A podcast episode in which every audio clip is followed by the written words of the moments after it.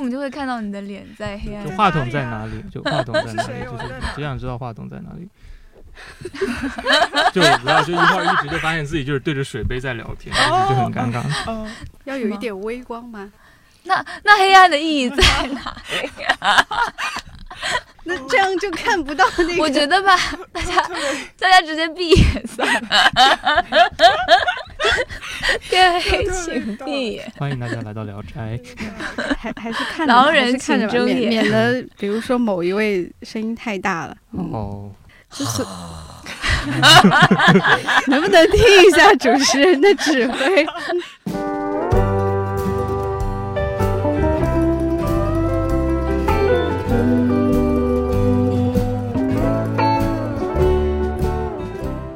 你好，我是看理想的音频编辑颠颠，你正在收听的是一档每周四更新的泛生活播客《看理想电台》，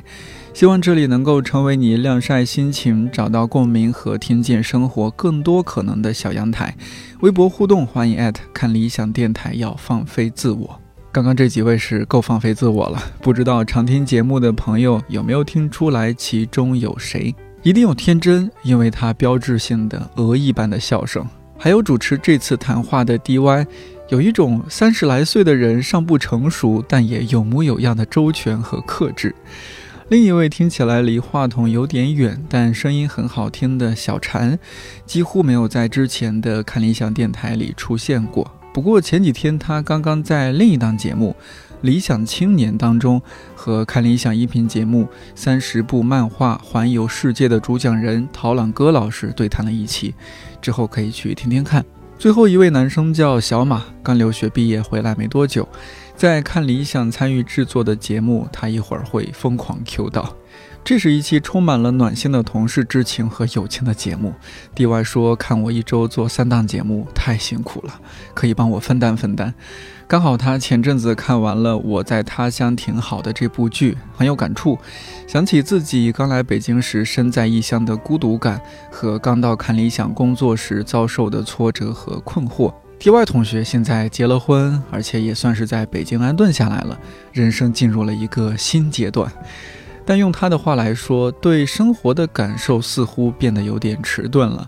他很好奇，身边这些更年轻的同事是不是和他当初一样，在经历类似的困惑。另外，后来的很多同事其实是冲着道长或者看理想来的，但工作就是工作，大部分时候是琐碎重复，甚至令人抓狂的日常。当心动和新鲜感褪去，来到看理想之后，到底是像维安之前说的看不到理想了，还是像阿令说的又能看到理想了？是因人而异的。所以，DY、天真、小禅和小马在录音棚把灯关掉，来了一场黑暗中的对话。希望以这种方式更坦诚地聊聊关于理想、工作和在他乡的故事。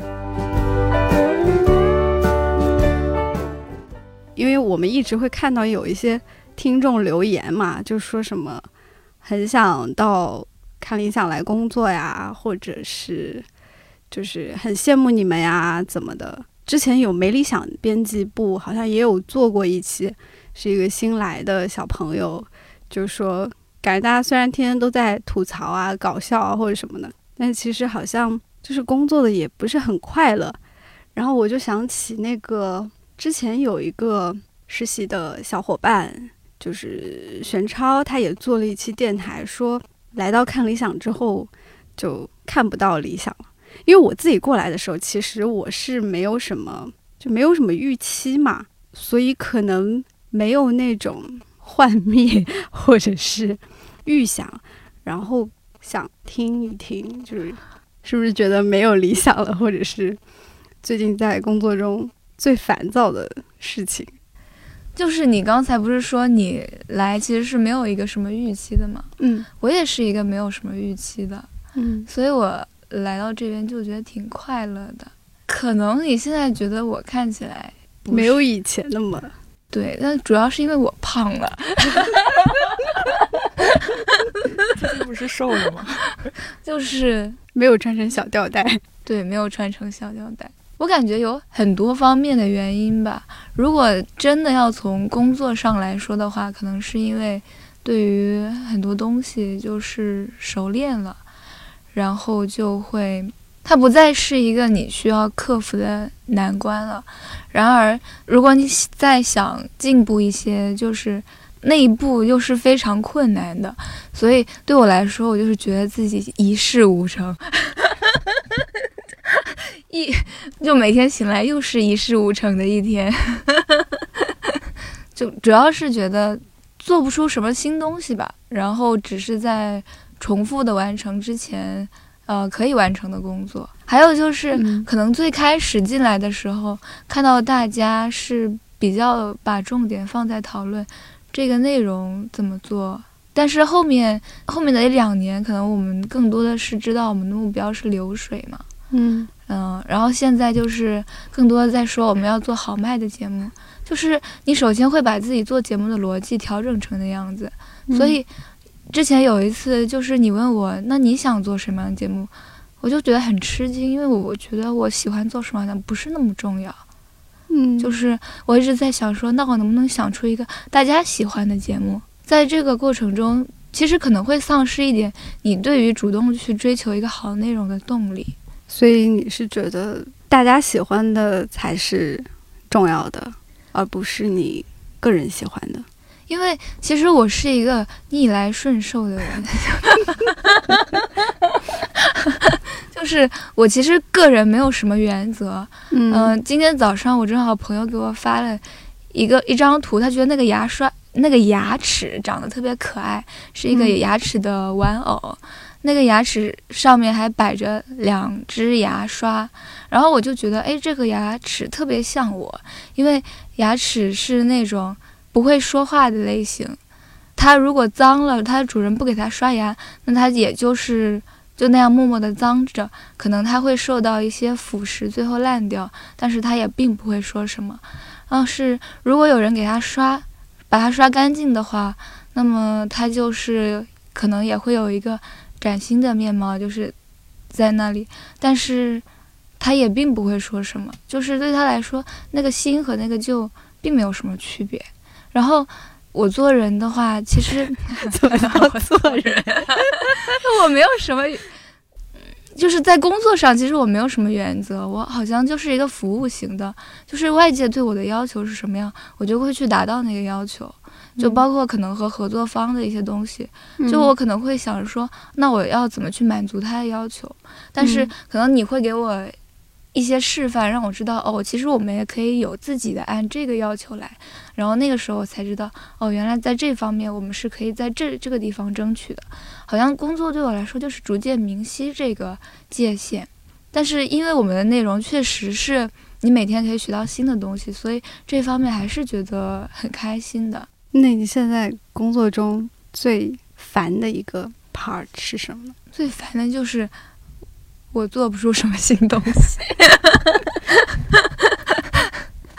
嗯，婵婵呢？我觉得本来天真说的时候，想我跟他的感受有一点点相似，但又觉得好像有点不太一样。嗯就是觉得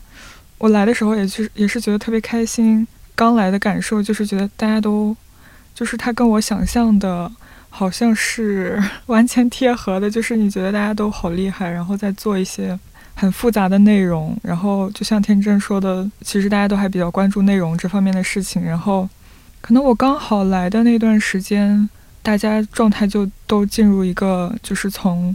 呃专注在内容，然后之后要再专注到流水那个方向去转，然后以及大家可能关注到这个事情。然后那个时候有一个想法是，很在乎别人怎么看这件事情，然后自己其实工作上是觉得非常开心的，就是你每天会接受到这些很新鲜的东西，然后它对你的影响也很大。然后因为我自己也毕业时间不长，对工作这个事情也没有太多看法，所以一开始也没有预想过自己的工作要是什么样，以及就是它可能会带给我什么烦恼之类的东西，然后就会觉得一切都还蛮新鲜的。嗯，然后每一天就是我大致的心情的起落，就是每一天下班的时候心情是最好的。但是这个原因是，就是每一天早上的心情会不太安定，会有点不安。然后到下班的时候心情是最好的，是因为好像可能演简杨昭老师的节目也比较多，就会觉得好像隐隐的得到了一些力量这种。然后到每天晚上的时候，就会自己给自己打气，觉得 就是充满了第二天要工作的那种激动的心情。然后等到第二天开始，又从一个很不安的心情开始，就是很害怕自己做不好这个事情。嗯没有什么幻灭的部分吗？或者是好像也没有什么幻灭的。部分就是觉得自己可能还在适应，就是工作这个事情和学习它还不太一样，以及还在适应说就是可能会具体遇到的问题，有时候会觉得把一个东西从一开始到它做好还是蛮难的，要考虑很多因素，以及就像天真刚刚说的，就觉得。好像不是一个我能我想做什么东西，然后他就可能会被接受，会有到一个阶段会觉得哦，如果我有想到一个点或者一个想法，它可能可以用在节目中或者是一个选题的话，你会觉得哦，你想知道别人怎么看这件事情，以及就自己会觉得没有那么自信说出自己的想法，以及要去参考一下，比如用户要怎么。去看待这个话题，然后大家是想知道，呃，关于这个话题的什么内容，会这样去思考。但我其实也不太确定这样的思路就是是不是对的。但这就是我最近最大的烦恼。对，我就我以为大家都会有对工作的想象。我自己之前其实比较想做那种。电台主播就是 就那种白天的时候做一个自由撰稿人，然后晚上的时候就去电台，可能也不是天天去吧，大概一周去个几次。然后你凭什么？不是我的你的钱呢？什么我的钱呢？就是哦，你自由撰稿也是有钱的，是不是？对啊，就是我我是希望，因为我看到你说一周就去个几次，就因因为应该不是那种。每天都会播的那种电台，这不是你能选择的，就是当时的想象嘛。我也忘记我是因为什么想象，反正就是当时我有想象这样一个工作节奏，嗯，就是白天是啊想睡到什么时候起来就什么时候起来，然后写一些东西啊或者什么的，就是那个时候可能还是有一个那种作家梦吧，就是不管是写小说还是写写专栏什么的，然后我又很喜欢那种。播音啊，或者什么的，就你们都没有吗？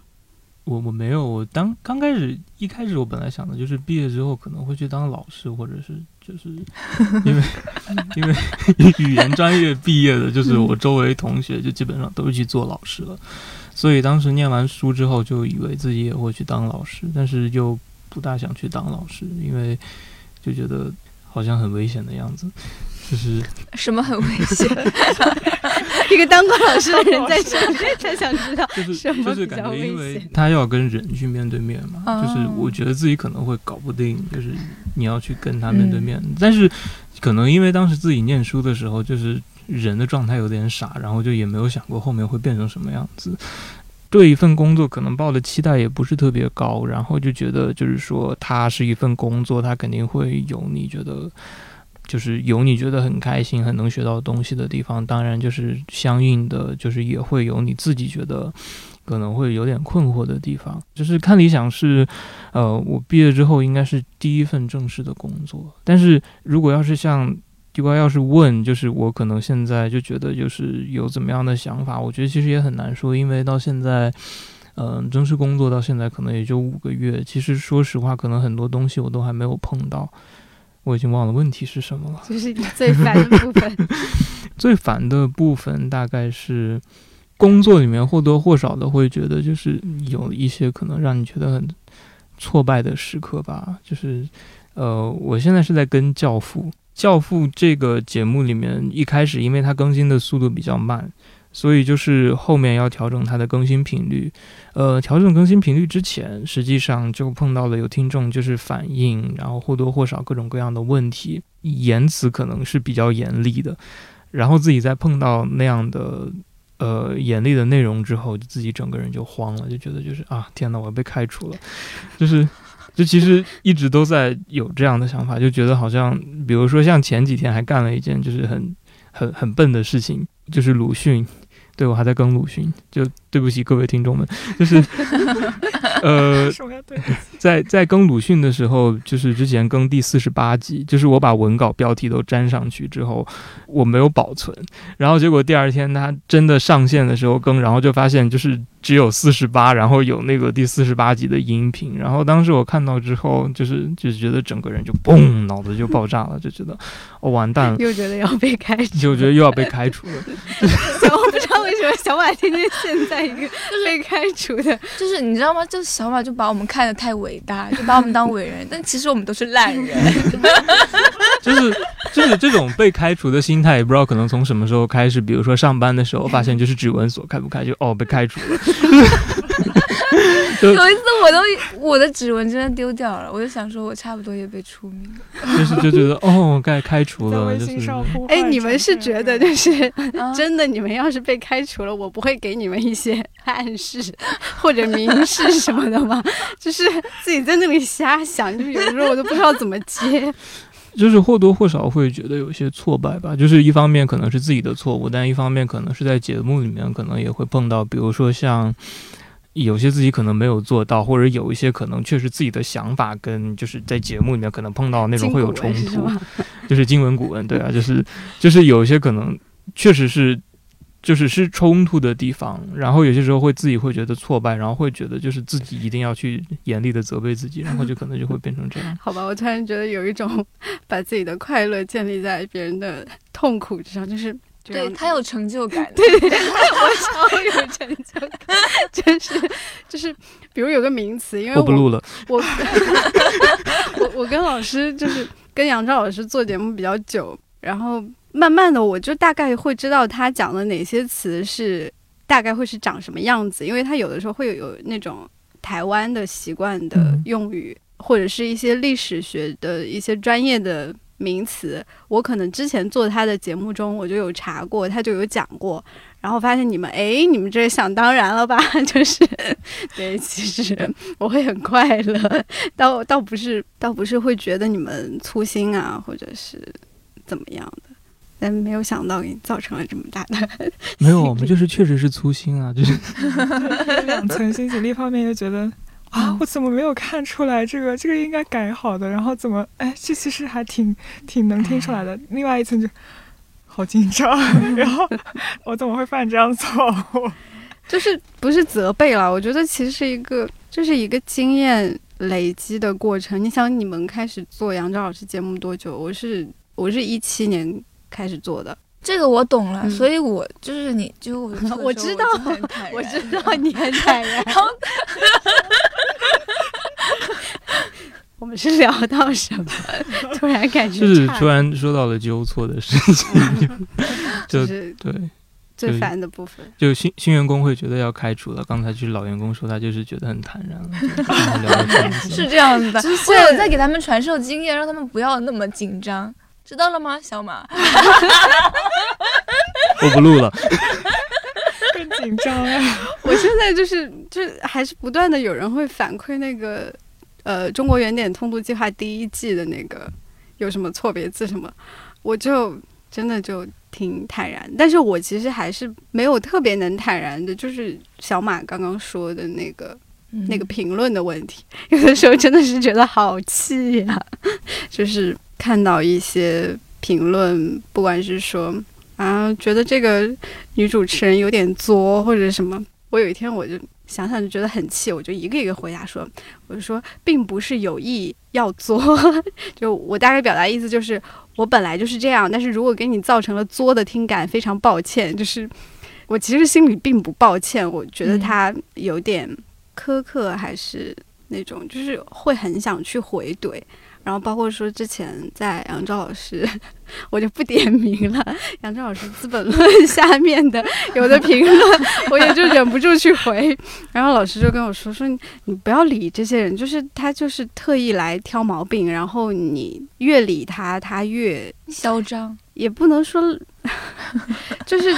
好像是有我自己感觉是有一点找存在感，或者是说有的问题其实咋说呢？就我就看不过去那种，哎呀，明明老师是这个意思，你怎么就是就是理解不了？就是老师在这一集里表达这个意思，然后你要求说老师你怎么没有讲到那个意思？那个意思本身就不是老师这一集的重点，你就听老师这一集想传达什么，然后听到什么，你有什么。具体的疑问，那你直接问就好了嘛。然后直接说老师没有说到，所以老师的就是学历怎么样的，我就觉得自己在看这些评论上面还是不是特别平常心吧。特别是对于，比如说评杨照老师的，或者是评就是我的电台，或者说跟老师的对谈什么的，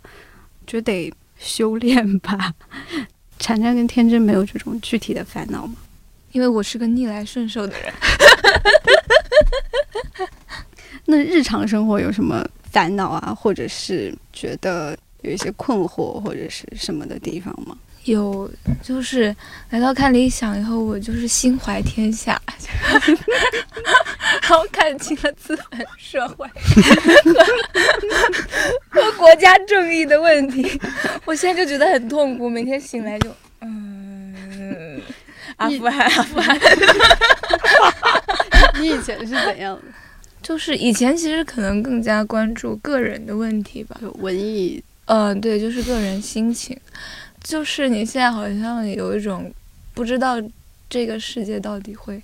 怎么样的感觉，就每天醒来就很烦，然后就看到朋友圈，看到微博。对，以前其实我很喜欢，就是去发现这个世界美好的部分，而且其实我一直很困扰于我的语言。因为我很习惯去写那些我觉得让我觉得很幸福，也觉得可以让大家觉得幸福的事情。嗯，但是当你觉得社会上逐渐在发生实在非常糟糕的事情，但是我没有一个习惯去去辨析那个东西。虽然我会去看别人的辨析，但我没有一个语言习惯，就是去自己去说那个事情，所以我就会非常苦恼。我觉得我好像会。逐渐在诉说这些美好的事情的时候，让我的语言就疲软下去，这就是我心怀天下的苦恼。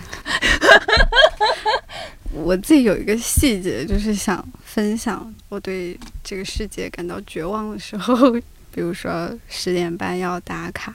然后我大概十点二十四还是二十五的时候才出地铁站，但我们离地铁站很远。但是如果有，如果有那个共享单车就会很快，然后有的时候门口没有共享单车。自从我搬家搬到比较远之后，反正我就经常骑共享单车嘛。然后我就发现，我这半年吧，就大概骑十辆共享单车，有八辆都是有问题的。嗯，就是那些问题真的匪夷所思，比如说车把有一边没有了。然后那个铃铛没有了，你都不知道正常的骑和停怎么会损坏到那些部分。然后有的是两边的车把都没有，就是没有那个橡胶还是什么？对对对，它就是直接一个钢管插出去，就是不是那个车你骑出来了吗？骑出来了呀，因为就比如说，你就看到这一辆，那那你就骑呗。但是真的十辆，我觉得八九辆都是有问题的。这就是他们停在那里的原因啊。嗯，反正现在几乎没有一辆共享单车上好像没有贴广告吧，都是那种办证啊、发票啊、小姐姐，就是，就每次看到这种的时候，觉得啊，可能因为就是会有种虚无的感觉吧，就是你。看到的那些东西，它可能并没有朝一个自己心里面觉得很好的一个方向发展。嗯，呃，他可能就是在不停的变坏变坏。就早晨一醒来，然后打开手机，然后就血压腾的一下就上来了。就就或者说你发现，就是都是你都不知道他们谈论的，就是世上为什么会有这样的人，就是你会发出这样的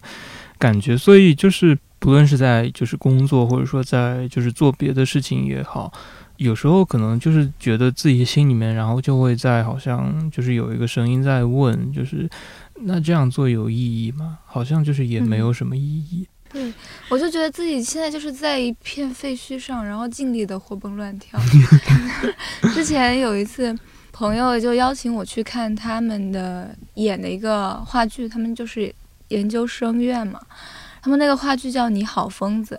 这个剧情就是他们一群不是神经。不是精神病的人被关进了一个精神病院，前面他们一直在想方设法证明自己并不是精神病人，后面他们觉得你既然进入到了精神病院，那么怎么出去呢？当然要证明你是精神病人，然后你被治愈了，所以你都能出去。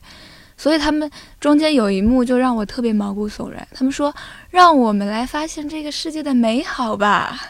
就是说发现这个精神病院的美好。然后当时我就觉得。我是不是这样生活着呢？就是这个世界其实让我特别的幻灭，但是我必须要让自己振作起来。我想要过得开心一点，所以就是我尽力的去发现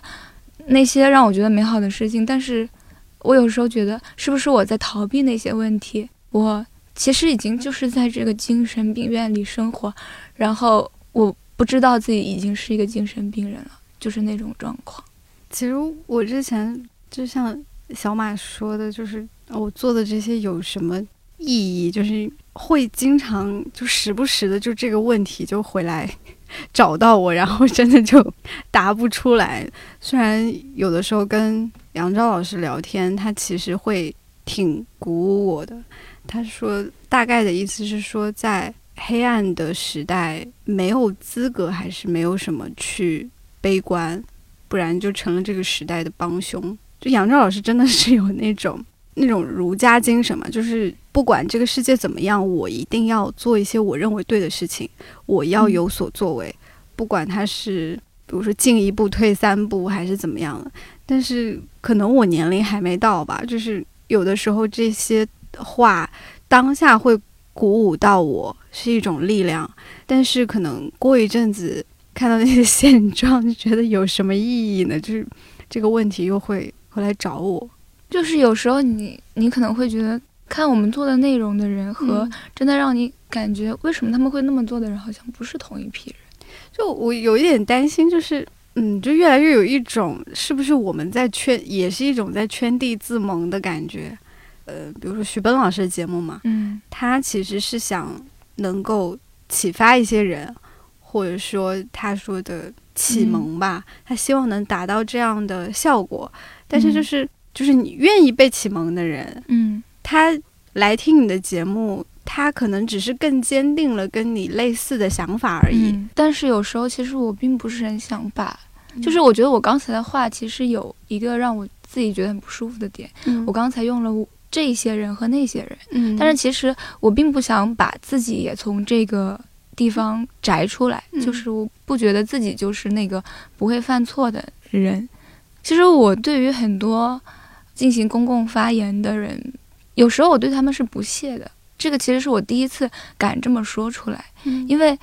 很多人给我的感觉是他们很关心人的问题，但是他们不关心人。所以就是我其实很不喜欢那些总是站在一个高度或站在一个中心去看这个世界的那种人，觉得他们就是。那个视角总是带有一种一种鄙视的味道，对对对。但是我觉得我们这边的很多老师，其实我还是很欣赏他们的。请请问我现在这样聊会不会偏了？没关系，可以聊劈叉。其实我下一个问题是，大家再小一点的时候，就是有没有幻想过类似像我幻想那种自由撰稿人啊，或者什么那样的？生活就是在没有 没有接触到更多的社会的时候，因为我是从小镇出来的，嗯，你平常生活里能够接触到的职业也非常少，可能最多就是看看电视。我想当歌星，我想当演员，我想当主持人。然后你周围可能就是老师呀，然后菜场卖菜的呀，嗯，你你也不是很想去做那些职业。我当时想说，我到北京来，然后做个电台啊，转转稿啊，然后我还可以去呃，像北京电影学院，它可能会有那种对外收费的那种学习班，我去学一学配音什么的。小时候我最爱学的就是那种蜡笔小新，就是美啊，我回来了。还有什么今天的晚餐是布丁布丁布丁布丁。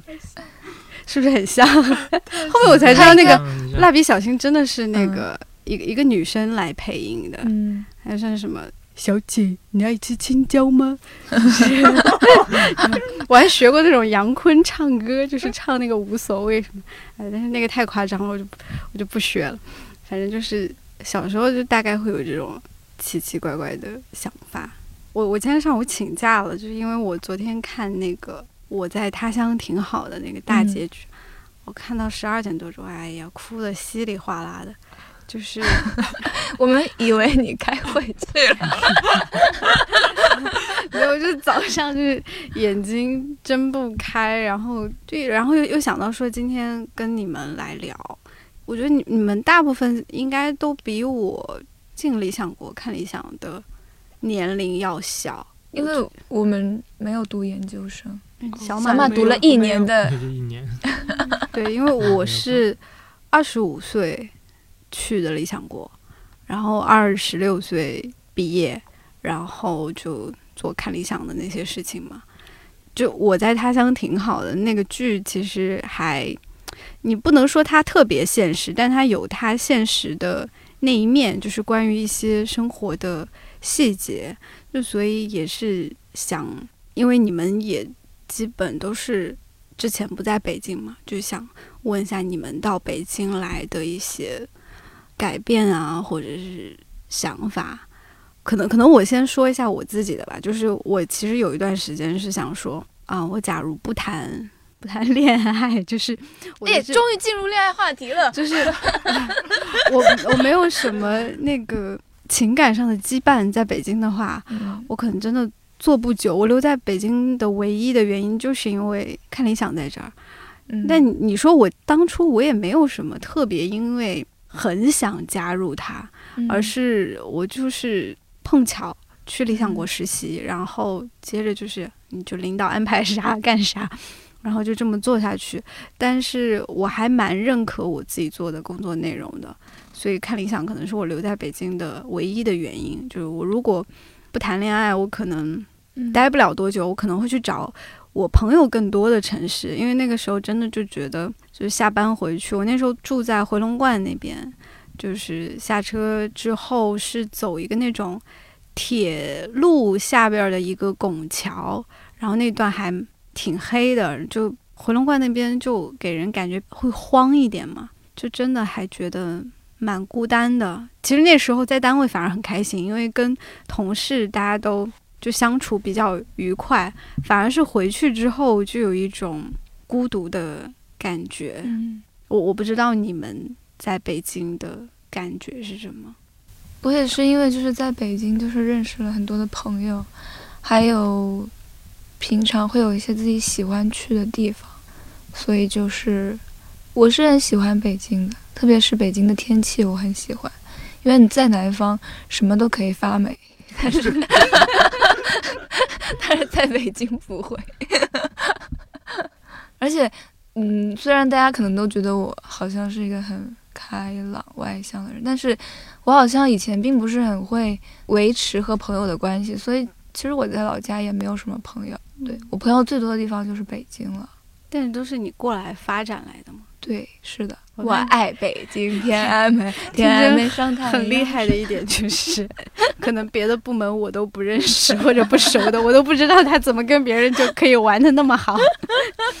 嗯，婵婵呢？我大学期间有在北京实习过，嗯，就是之后毕了业，然后就来了北京，也因为家人在这边，然后可能会减免一些生活上的支出。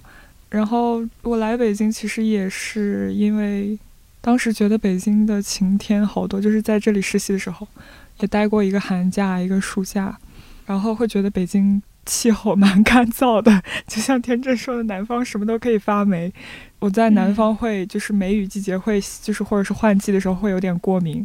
在北方不会。然后在北京，其实我有一段时间就是刚刚开始上班的时候，我其实是一个。就是网上说的那种所有 共享单车的卡，我的包月卡我都有的一个人，我现在也接近了。对，然后因为我之前实习的时候，其实有一个人住过，就是那时候就觉得自己心理上非常的接受不了，以及自己的生活方式也没有那么马上调整过来说，嗯，就是一个人在他乡还过得挺好的那种心情。虽然每天有开心的事情，好像还是会有那种失落的时候，嗯，但也不会难过很久，因为有一份工作，感觉还挺开心和安定的。小马可以一起说一说，就是在北京的感觉。当时为什么来北京，就是因为因为自己很喜欢北海公园。就是好像自己心里面觉得，就是哦，那是一个很很快乐的地方，就有点像那个 Disneyland 里面的那个志玲姐姐一样，就是 Disneyland 里的志玲姐姐，这个是什么？就是你会觉得就是啊，开心开心开心，就是就是那种感觉，所以就真的就是觉得就是啊，那既然有工作机会，那一定要来北京。但是来北京第二天，然后就是北京就是一份大礼，然后 然后就是沙尘暴啊，就是因为当时就是还住在旅馆里，然后就推开门，然后一出去就嚯，就是那个 那个那个天就是那个样子的。我说哦，那就就北京就是这个样子吧，然后。但后面就是在北京，就是也认识了一些很有趣的人，然后就是也有些人就对，就是就是同事啊，主要是就是就反正就是同事们可能就是因为大家后来有出去一起玩啊什么的，然后觉得好像就是大家彼此就是能变成至少是在交流上是很快乐很快乐的，呃，然后自己也可能也见识到了认识到了一些就是很有趣的，可能自己也觉得就是没有见识过的。事情，但是突然发现某一天，可能某一个时候，你就突然跟你之前在豆瓣上看到的那些人，然后对于北京的一些可能说法或者是感受，可能就变成了一样的，就是觉得，就是不管怎样，它可能就是一个城市。就是我有时候在想，可能是不是我自己，就是心里面可能就是以前有怎样的执念，但是现在可能就觉得。会突然有那种很沮丧的感觉，呃，生活也好，嗯，工作也好，就是有可能是因为可能自己做的一些错误的事情，比如像工作上可能出了纰漏，或者说像你在工作上可能会发现有些事情跟你自己的想法可能有些时候是冲突的，没有对错，但它就是冲突的，就是可能这个也是一个会让你觉得有点沮丧的地方吧。就是我感觉好像来到这里之后，就是一方面自己在经历着一种就是很快乐的一个学习的过程，比如说像剪徐老师的节目，就感觉自己是在念一个二学位一样。就是徐老师的节目，就是在听他的节目的时候，真的教会了我很多。我我自己发自内心的，我是觉得我很感谢他。但是就是你有，就是有这样的可能会让你觉得就是很满意，或者说是觉得很快乐的时刻之外，就是你发现。沮丧的时刻还是有，而且就是某种程度上，如果要是真的自己细细想，就会发现这种沮丧的时刻会变得越来越多。那那个时候你就在想，就是可能是不是自己做错了什么，或者说是真的是发生了什么，就是让自己觉得不太好的事情。就是我自己可能也想不明白这个道理，可能就是直觉上吧，这种感觉就会让你可能，呃，慢慢的产生一种相对来说会觉得有点不大开心的感觉。可能这种感觉时间长了，你就会觉得，哦，那是不是就是要自己做做变化，或者说是要怎么样的？但是我自己也不知道。我自己觉得特别难过，或者觉得我好像进入一个大人的的世界，或者必须要作为一个成年人的时候，是当时在家里遭遇了一些事情吧，然后我并不是很想面对它，然后那个事情。就不太想让家里人担心，或者是觉得说了之后，其实会让他们伤心啊，或者怎么样的。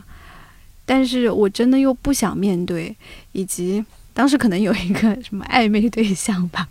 但那个时候也接近快要掰了。就是，嗯，我可能跟他有说过这个，就我当时遭遇的这个事情的前因。但这个事事情到了一个后果的阶段的时候，我跟他的关系跟当初不一样了，我不再能跟他说了。但是因为这件事情让我太难过了，就是那个难过的当下，让我觉得我没有办法去跟任何一个朋友再去重述这件事情的前因后果。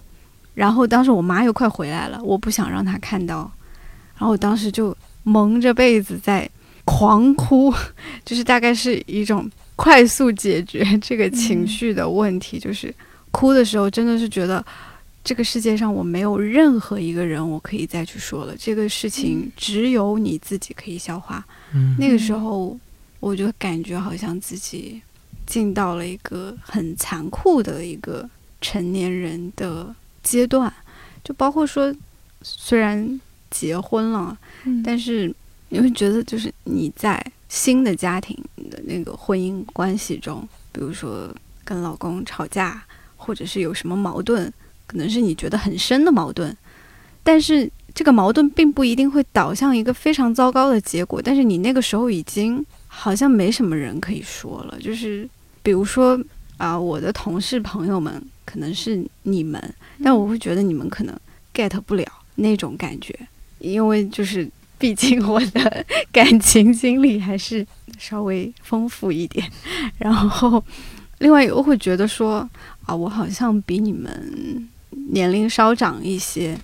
就说这些可能你们也帮不了我什么。然后呢，你要是跟爸妈说，他们又会很担心，可能甚至会介入。你其实并不想介入，你只是想聊一聊这个事情，但是你发现就嗯。没法嗯聊，嗯。就很很细的东西，包括说你跟朋友，那朋友可能之后还会见面，那会不会造成那个朋友对，比如对我老公不好的印象？而我嗯。当时只是一一时的情绪或者什么，嗯。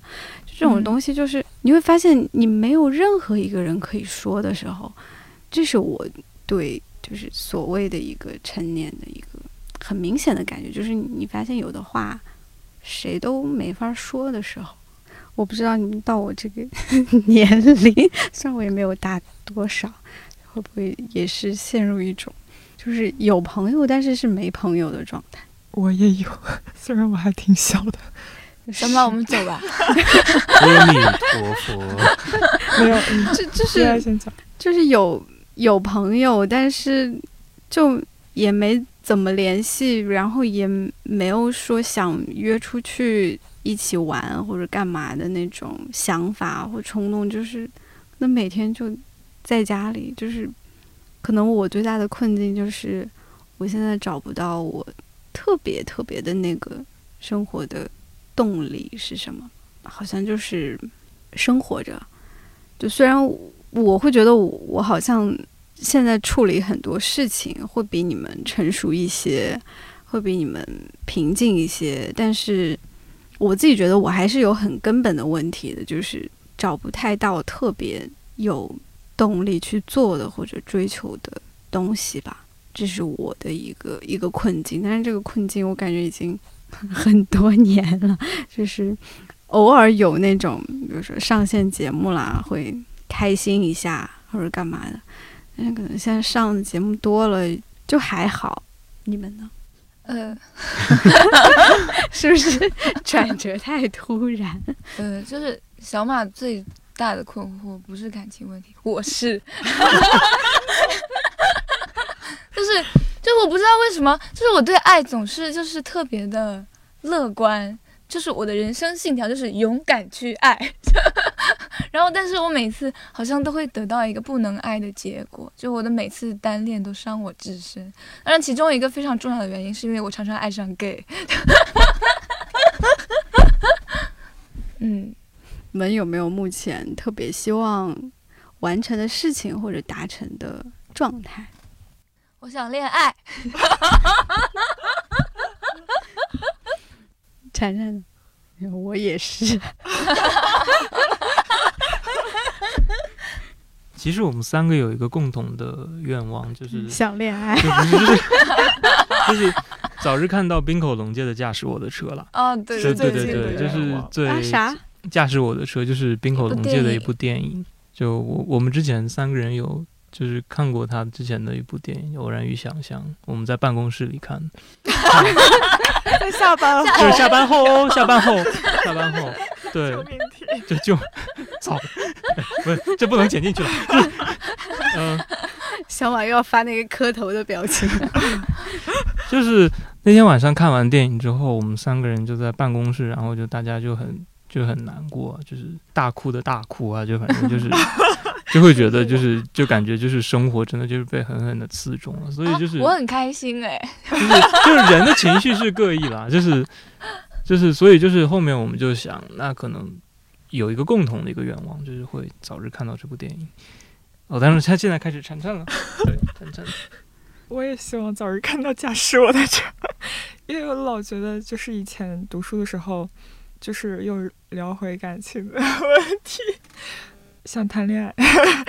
没有。之前读书的时候就会觉得有很多状态，就是看王家卫的电影好像很有感觉，你会觉得好像它里面也讲了一些很大的事情，然后也讲了一些很私人的那种感情。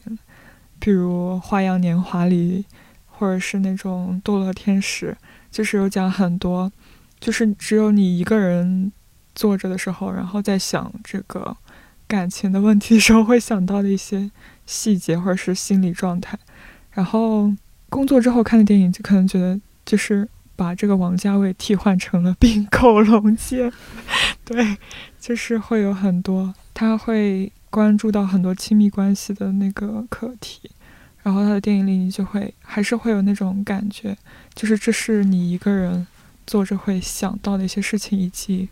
是真的真实生活中很多很隐秘的情绪。为什么聊这个？就是好像到了一个我好像年纪蛮小的，但是会觉得到了一个懂一些什么，但是又。其实不完全懂的年纪，然后会觉得，其实，嗯，比如要谈一些，嗯，我自己现阶段的目标，以及我之前做过的什么觉得很棒的事情，这些记忆好像都没有那么明晰。会觉得一个阶段就是在过好一个阶段的生活，然后最近一阶段的，就是很想看《驾驶我的车》这部电影，好像。它就变成了一个，比如之前七月底说，啊它是八月的一个盼头，现在八月没有，它还没有上映，它就会转变成九月的盼头，就是生活里的盼头变成了这些很小的事情。我想起我周末的时候包了饺子，感觉那种外面其实各种天翻地覆、各种糟糕的事情在发生，然后我在这里。安安静静的包饺子，嗯，然后还挺好吃的。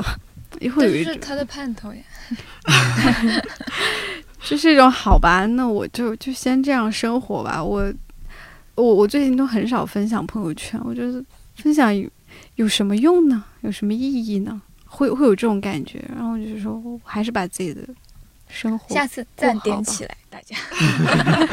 朋友圈的意义就是收赞。嗯，其实最后一个环节可有可无啦，就是因为一直是我在问嘛，然后我觉得大家可以有一个那种类似于所有人问所有人，就是随便问我也可以问。你现在是不是很累？现在是指的，就是因为你不是管我们部门吗？嗯。我怎么感觉我在这个 有一点哽咽？有没有？就是，其实我也知道，就是包括你喊我们几个一起来录这期电台，目的是想让我们更加放松一点。就是平时就因为觉得自己做的不是很好，就刻意不敢跟你讲话，也不敢看你的眼睛。但是会其实知道你一个人，然后要面对这么多人的垃圾，就。就会想说你你应该很累吧？我其实会觉得蛮挫挫败也好，或者是怀疑自己也好，就是在于我好像觉得大家没有工作的特别开心，所以就是其实其实就是想聊一聊，就看看你们的想法和感觉，就是想看看你们不开心的点是在哪里，我可不可以做一些什么让。这个工作的过程可以开心多一些，因为我其实很烦的一点是在于，就是我的领导他也没有怎么领导我，就是没太管我，也没太带我。然后到了我做主管的时候，他就说你要对你们部门每个人的工作，然后身心就是 都要有关注，就是又要关心大家的工作状态，也要关心工作的结果。就是会有一些疲惫吧，然后之前会有一阵子我忘记，反正不是今年，应该是去年或者前年，这的时候会在家里大哭，就是觉得我还是一个宝宝，就是 就为什么要照顾到那么多人的一个结果跟一个状态？就为什么大家不能很成年人很那什么的去去工作？然后我之所以最近会有一点反思或者是什么的，更多的是觉得我好像变成了一个。我昨天看那个脱口秀大会，就是说忘了是哪个选手说，就自己不自觉的会有一些爹味儿，就是就我不知道是不是会不会因为我的经验跟年龄的关系，慢慢的也会有一种那种好像要教化大家或者是怎么怎么的感觉。以及说让你们感觉到很多的否定，就我自己在反思这个为什么会发生。就是我其实，在工作中接收到的否定还比较少，我觉得我接收到的肯定会比较多一些。可能是因为时机吧，就是我刚刚看理想来的时候，我是做微信号嘛，然后啊，我觉得我的微信做的比小飞好，然后就是在排版的精细度和那个细致程度上面。然后做微信做推广，后面到做音频也是领导安排来的，他也没怎么带我们做音频。我们做音频其实亮哥在把控那个质量，他没怎么在管，就意味着他其实对音频的那个标准没有我高，就是我没有被他怎么的去。评判过或者是怎么的指导过，这个可能偶尔会那种很细节的事情，但是等你们来的时候，我们自己做音频的这一套东西已经很成熟了，它有一些标准在那里，然后可能我就会用这些标准去要求你们，所以你们在一个有标准的一个状况下，可能就收到的否定会多一些，然后继而。不管是说怀疑自己也好，还是挫败感也好，会多一些。我我是在想，为什么你们会有这种感觉？然后分析到这一点，我觉得有可能是说，这是一套已经……呃，虽然我觉得我们的那个品控啊，或者什么没有像别的平台那么的死板，但是它也还是大概有个那种形状的。然后要把你们都放在这个形状里面，整整齐齐的都贴好，是困难的。然后我就会说这里做的不对，那里就比如说跟这个人说话应该这么说，然后你应该这么表达，音频哪里有问题，然后文稿应该这么来分，标题应该这么来取，就是嗯，跟其他部门的互动沟通应该怎么怎么样，就是很多这种细节的东西，就是全部都是我的一个个人经验，然后要事无巨细的，有点像是。让你们在这个框架下去弄，所以我说会不会是这个原因，就是会让你们感觉到挫败，就所以就是说想大家聊一聊啊什么的，累是会累，但是现在还好，现在就挺习惯的了，可能前年会觉得特别累。还有你不回我消息的时候，会觉得很累，就是就是这个人，你抓不住，就是 就是有一天真的很过分，就是反正就很久没有回，然后就很着急，然后我甚至让香玉去找他，就因为我不知道他家在哪里，我不知道他是不是出什么问题了，就这个人又不回消息又不接电话，我现在更嗯觉得心累的是，可能要帮大家去做很多东西，就是。可能协助大家去，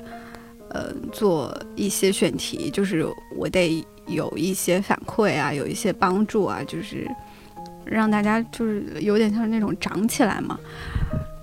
然后我自己想做的东西可能会进度比较慢，然后我也觉得我积累不太够，就更多是觉得没有时间跟没有真的推进什么东西，可能更多是。帮大家去往前推一些东西，会让我觉得对自己会有一点不满意吧。但是时间又是真真切切的就被占走了，就是这个问题是不是回答的太长了？Next，肖骂，你要问我吗？不是不是，我问完了。呃，下一个问题是想问 DY 了，在工作里面或者说在生活里面。可能会获得的一些困扰的东西，你觉得那是一个可以自己像伤口一样那样是可以自愈的那样的一个状态吗？还是就是我们只是把它搁置在了那里？我越来越倾向于一个去去处理它的一个状态。嗯我觉得搁置也是一种处理，但是就像我昨天跟你说的，就我也不知道是不是因为我们现在这个工作它都有一些标准，都有一些什么，以至于你们会没有怎么说有那么多的问题，或者是就不管怎么样，就是在工作里七七八八的问题来就来问我，或者是去问我们的领导，因为我以前跟曾哥就是那种，就我啥都问，然后我有有的时候也会跟他吵起来，但是就是一个，我觉得我可以跟他去沟通，去掰扯这个事情，直到他说服我或者我说服他。嗯，我就感觉大家就挺闷着头，就可能很多问题你你早一点问他，花的时间不会那么久，然后就是。有一点恶性循环，就是你一个东西，你一旦花的时间久了之后，然后最后又得到一个可能是否定的结果，你对自己的那个否定会更大。就是我会觉得不太是一个恶性循环，所以我更期待的是一个，那有错那就犯，犯了错，然后我就之后就改这个错，然后我就是那种有点类似于小步快跑，但是不太有畏惧的那种。不要担心被开除，就是就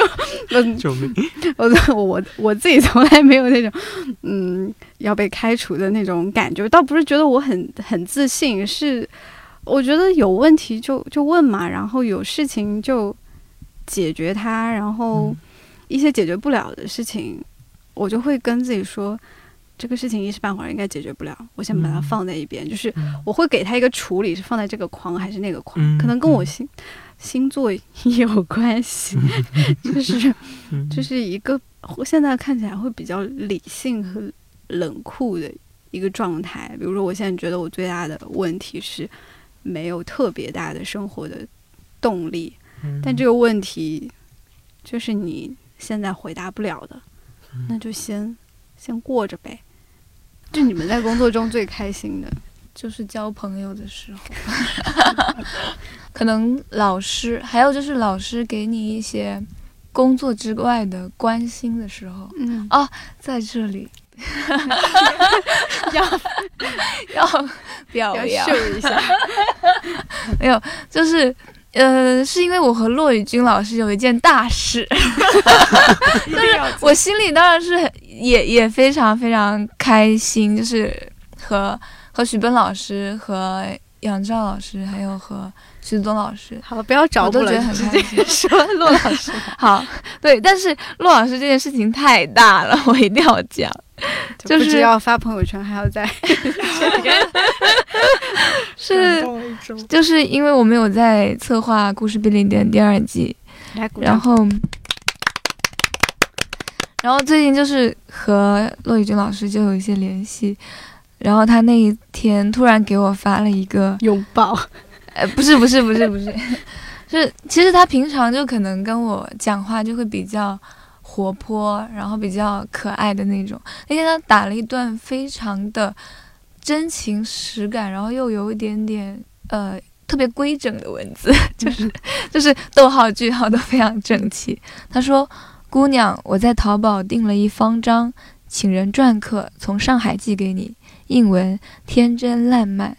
我在认识你之前，自己去年遇到很不好的事，当时内心很难受。后来就是在台湾这找一相熟的篆刻人，刻了一方天真烂漫，一方意兴湍飞，算是给自己的余生打气。不想后来真的认识你，真叫天真。那张不贵，但当做一祝福，谢谢你啊。应该过两天会收到。就是那天就是收到了这个消息，然后后来和婵婵一起回家的时候，我们两个就哭了一路。世界上怎么会有这么好的人？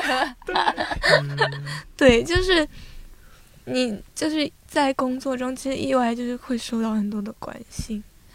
就是会很开心的地方。今天化妆了。纸巾呢？太黑，太黑了。那晨晨呢？好像也是有时候来自老师的肯定，或者是同事的肯定，你会觉得特别开心。好像也是跟就是自己做的内容有关。最近一个很开心的时刻是，好像是昨天还是前天，就是。剪了杨照老师那集，也是重塑中国通史第二季，那集是讲是讲春秋时代为什么会有那么多自杀的人，然后老师讲到赵氏孤儿的故事，后面又讲到一些左传中的呃关于就是那个时代的人为什么选择结束自己的生命，为什么选择去死，大部分是因为忠义或者是一些别的事情。我我那天是剪完那集回去又。自己审听了一遍，然后当时是觉得开心的一个点是我这集剪的真好，然后 没有，然后第二个点是老师里面有讲到，就是明明他是一个，又是我们提到，比如提到春秋时期那那个时候的人重视忠和义，就是也跟老师讲孔子的时候那个有关系，就是你会觉得它是一个特别原则性的东西，以及。它是一个过去的很老的关于礼仪的教化，类似于这样的故事，但是你就觉得杨照老师讲出来会有一种，他和你很亲近，这个人好像就生活在你身边，他为了义去死，就是即使他和那个国王对峙，呃，说他对国王很失望，以及他要做到这一点，即使这个国王不去。肯定他的做法，以及这个国王是不守道义的，他也坚持这样做。你会觉得会被那种他讲到的这个情节感动，然后你就觉得，就当时很触动，就是会回到那种，就反正你晚上在听这一集的时候，你会觉得很激动，然后你你当时就想，哦，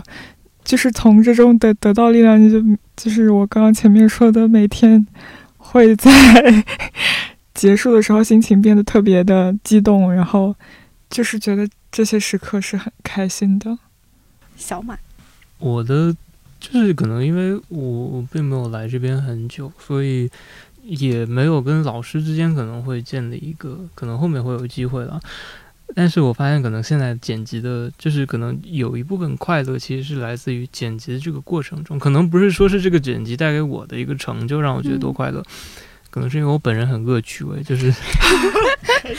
经常会截一些。就是我我会在剪片子的时候，会就会发现，其实就是我想在剪到的，呃，像杨照老师也好，徐老师也好，这两个老师，他们其实有时候是有一些小品的潜质在里面的，就是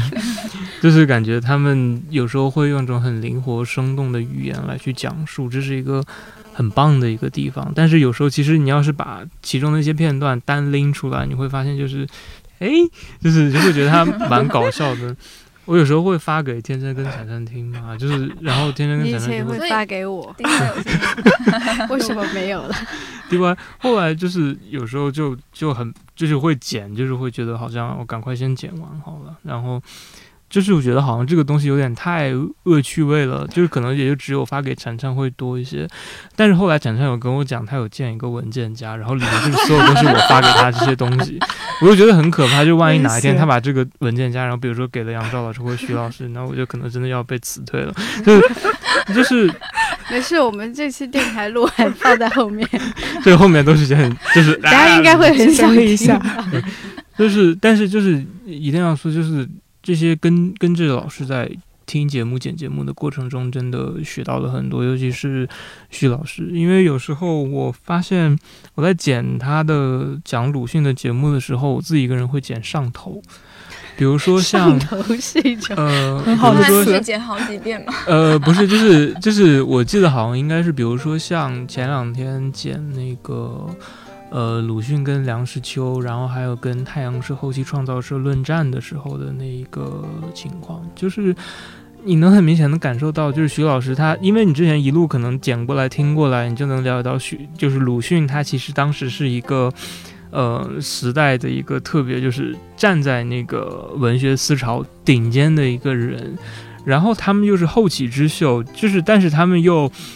就是好像就是又是在有一种就是拿前辈开刀的那样一种心态，然后去用一些可能很。恶毒或者说是很一些在现在看来可能自己心里面觉得不大能接受的一些言语去攻击他，就有点像我们现在看到的生活，可能也是跟现实生活里面可能感觉是有一些呼应的东西。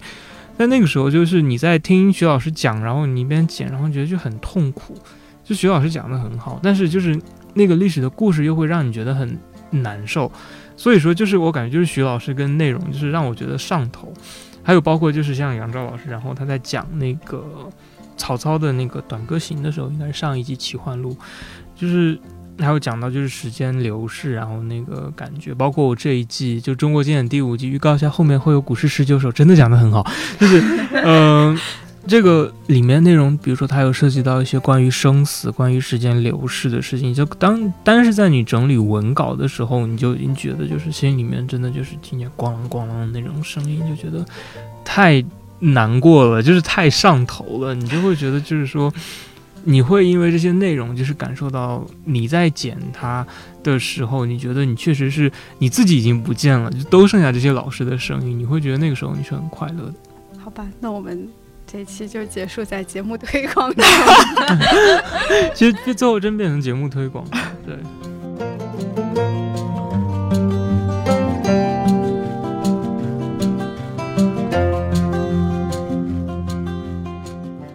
这期内容其实蛮内部的，不过聊到的问题或许是很多刚入职场的年轻朋友需要面对的。天下打工人是一家，让我们隔空取暖，然后继续搬砖。我知道有不少学生朋友在听我们节目，每年开学季，我一定会推荐的，就是由徐子东、杨照、段志强等七位老师共同主讲的《开学七问：我们今天需要的人文素养》这档节目，可以在看理想 App 上付费订阅收听。不过不要被这个付费吓到，因为它只需要二十八块钱。最近运营部的同事在策划看理想开学季的活动，似乎还有一些优惠，具体可以在看理想 App 上面查看。这是一档适合反复收听的节目，而且常听常新。另外，马家辉马叔的节目《衰仔日记》和看理想电台都是每周四更新。似乎有些朋友是听完电台就去隔壁听马叔。今天上线的是《衰仔日记》的最后一集。大家记得去留言，看理想电台，我是颠颠，祝你早安、午安、晚安，我们下周四再见。